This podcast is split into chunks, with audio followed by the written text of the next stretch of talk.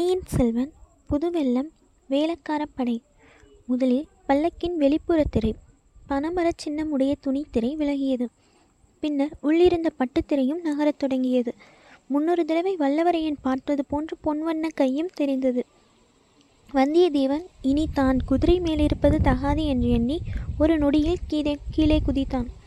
சிவிகையின் அருகில் ஓடி வந்து இளவரசி இளவரசி பல்லக்கு சுமக்கும் ஆட்கள் என்று சொல்லிக்கொண்டே அண்ணாந்து பார்த்தான். மீண்டும் உற்று பார்த்தான். கண்ணிமைகளை மூடி திறந்து மேலும் பார்த்தான். பார்த்த கண்கள் கூசின பேசியனா குளறியது.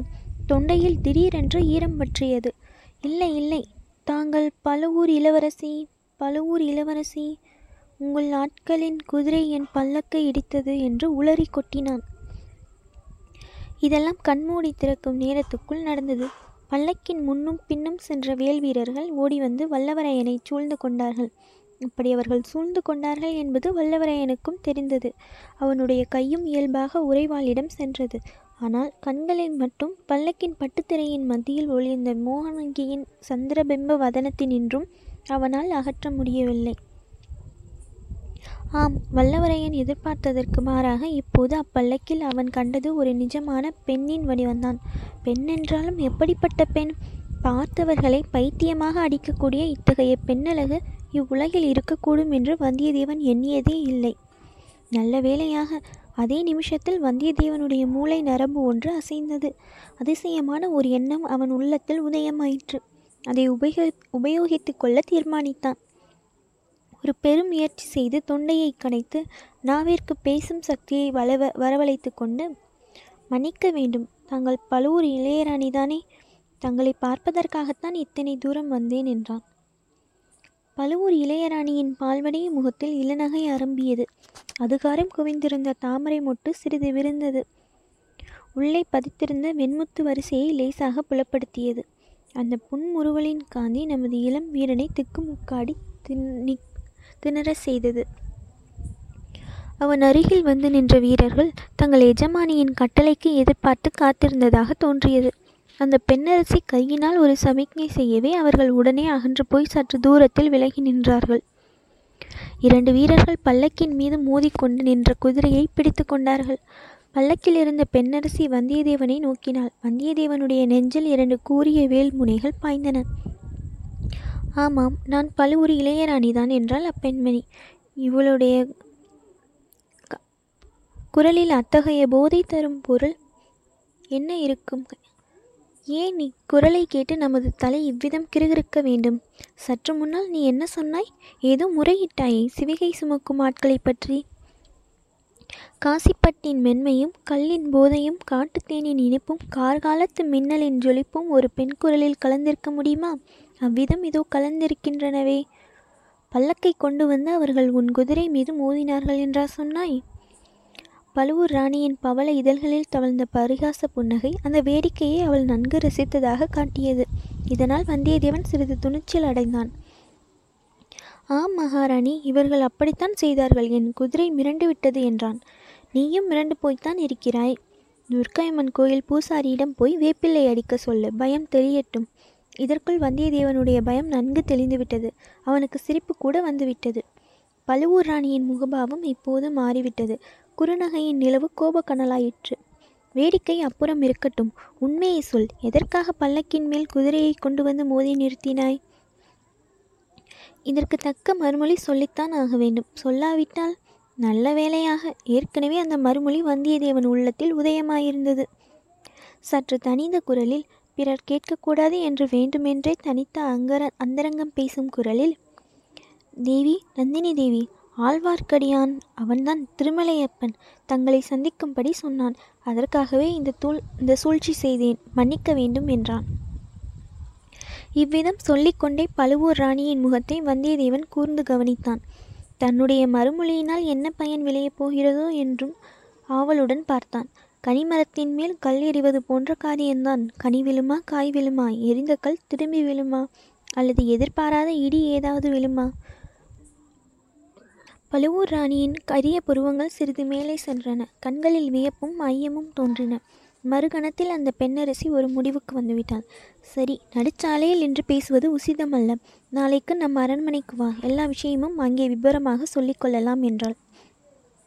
வந்தியத்தேவனுடைய உள்ளம் பூரித்தது. நினைத்த காரியம் வெற்றி பெற்றுவிடும் போல் காண்கிறதே.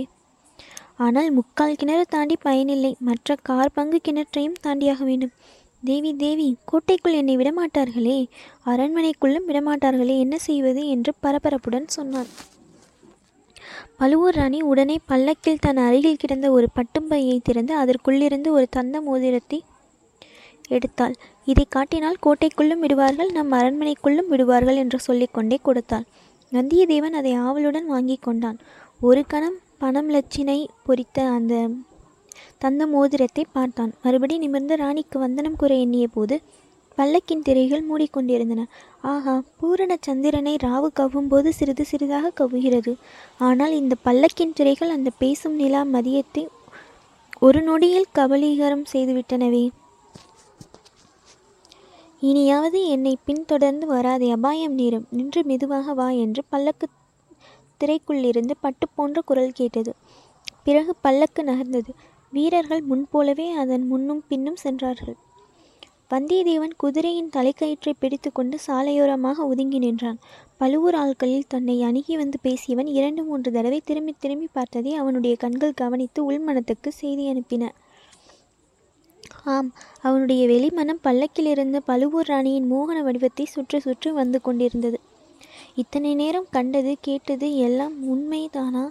அல்லது ஒரு மாய மனோகர கனவா? இப்படியும் ஒரு அழகிய ஒரு சௌந்தரிய வடிவம் இந்த பூ உலகில் காண முடியுமா?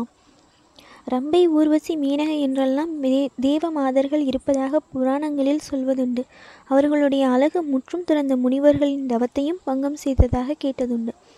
ஆனால் இந்த உலகத்தில் பெரிய பழுவேட்டரையர் இந்த மோகினியின் காலனியில் அடிமை பூண்டு கிடப்பதாக நாடு நகரங்களில் பேசுவதெல்லாம் உண்மையாகவே இருக்கலாம். இருந்தால் அதில் வியப்பு ஒன்றும் இராது. நரை திரை மூப்பு கண்டவரும் தேகமெல்லாம் போர்க்காயங்களுடன் கடூரமான தோற்றம் கொண்டவருமான பழுவேட்டரையர் எங்கே? சுகுமாரியும் கட்டளையுமான இந்த இளம் மங்கை எங்கே? இவளுடைய ஒரு புன்னகையை பெறுவதற்காக அந்த கிழவர் என்ன காரியம்தான் செய்ய மாட்டார்? வெகு நேரம் சாலை ஓரத்தில் நின்று இவ்விதம் சிந்தனைகளில் ஆழ்ந்திருந்த பிறகு வந்தியத்தேவன் குதிரை மேல் ஏறிக்கொண்டு மெல்ல மெல்ல அதை தஞ்சை கோட்டையை நோக்கி செலுத்தினான். சூரியன் அஸ்தமிக்கும் நேரத்தில் பிரதான சாலையை அடைந்தான். கோட்டைக்கு சற்று தூரத்திலேயே நகரம் ஆரம்பமாகியிருந்தது. விதவிதமான பண்டங்கள் விற்கும் விற்கும் கடைவீதிகளும் பல வகை தொழில்களில் ஈடுபட்ட மக்கள் வாழும் தெருக்களும் கோட்டையை சுற்றி அடுக்கடுக்காக அமைந்திருந்தன. வீதிகளில் போவோரும் வருவோரும் பண்டங்கள் வாங்குவோரும் விலை கூறுவோரும் மாடு பூட்டிய வண்டிகளும் குதிரை பூட்டிய ரதங்களும் நிறைந்தது. எங்கும் ஒரே கலகலப்பாய் இருந்தது. அந்த வீதிகளுக்குள்ளே புகுந்து சென்று சோழ நாட்டு புதிய தலைநகரத்தில் வாழும் மக்களையும் அவர்கள் வாழும் விதத்தையும் பார்க்க வந்தியத்தேவனுக்கு மிக்க ஆவலாய் இருந்தது. ஆனால் அதற்கெல்லாம் இப்போது அவகாசம் இல்லை. வந்த காரியத்தை முதலில் பார்க்க வேண்டும். வேடிக்கை பார்ப்பதெல்லாம் பிற்பாடு வைத்துக்கொள்ள வேண்டும். இந்த தீர்மானத்துடன் வந்தியத்தேவன் தஞ்சை நகரின் பிரதான சா வாசலை அணுகினான். கோட்டை வாசலில் பிரம்மாண்டமான கதவுகள் அச்சமயம் சாத்தியிருந்தன. வாசலில் நின்ற காவலர்கள் மக்களை ஒதுங்க செய்து வீதி ஓரங்களில் நிற்கும்படி செய்து கொண்டிருந்தார்கள். ஆம் அவரவர் தங்கள் அலுவல்களை பார்த்து கொண்டு போவதற்கு பதிலாக ஏதோ ஊர்வலம் அல்லது பவனி பார்ப்பதற்காக காத்திருப்பவர்களைப் போல் நின்றார்கள். ஆண்கள் பெண்கள் குழந்தைகள் வயோதிகர் எல்லாருமே ஆவலுடன் நின்றார்கள். கோட்டை வாசலுக்கு முன்னால் சிறிது தூரம் வரை வெறுமையாகவே இருந்தது. வாசலண்டை காவல் வாசலண்டை காவலர்கள் மட்டும் நின்றார்கள். விஷயம் என்னவென்று தெரிந்து கொள்ள வந்தியத்தேவன் ஆவல் கொண்டான். எல்லோரும் ஒதுங்கி நிற்கும்போது தான் மட்டும் கோட்டை வாசல் காப்பாளரிடம் சென்று முட்டிக்கொள்ள அவன் விரும்பவில்லை. அதிலிருந்து வீண் வாதமும் சண்டையும் மூழலாம் இப்போது தனக்கு காரியம் முக்கியமே தவிர வீரியம் பெரிது அல்ல. வீண் சண்டைகளில் இறங்க இது தருணம் அல்ல எனவே வந்தியத்தேவன் கோட்டை வாசலை கவனிக்கக்கூடிய இடத்தில் வீதி ஓரத்தில் ஒதுங்கி நின்றான். பக்கத்தில் கம்மென்று மலரின் மனம் வீசியது திரும்பி பார்த்தான். ஒரு வாலிபன் திருநீறு ருத்ராட்சம் முதலிய சிவசின்னங்கள் தரித்தவன் இரண்டு கைகளிலும் இரண்டு பூக்குடைகளுடன் நிற்பதை கண்டான். தம்பி எல்லாரும் எதற்காக வீதி ஓரம் ஒதுங்கி நிற்கிறார்கள்? ஏதாவது ஊர்வலம் வர கீர்வலம் வரப்போகிறதா? என்று கேட்டான். தாங்கள் இந்த பக்கத்து மனிதர் இல்லையா ஐயா? இல்லை நான் தொண்டை நாட்டை சேர்ந்தவன். அதனால்தான் கேட்கிறீர்கள். நீங்களும் குதிரை மேலிருந்து இறங்கி கீழே நிற்பது நல்லது. வாலிபனோடு பேசுவதற்கு சௌகரியமாக இருக்கட்டும் என்று வந்தியத்தேவன் குதிரை மீதிருந்து குதித்தான்.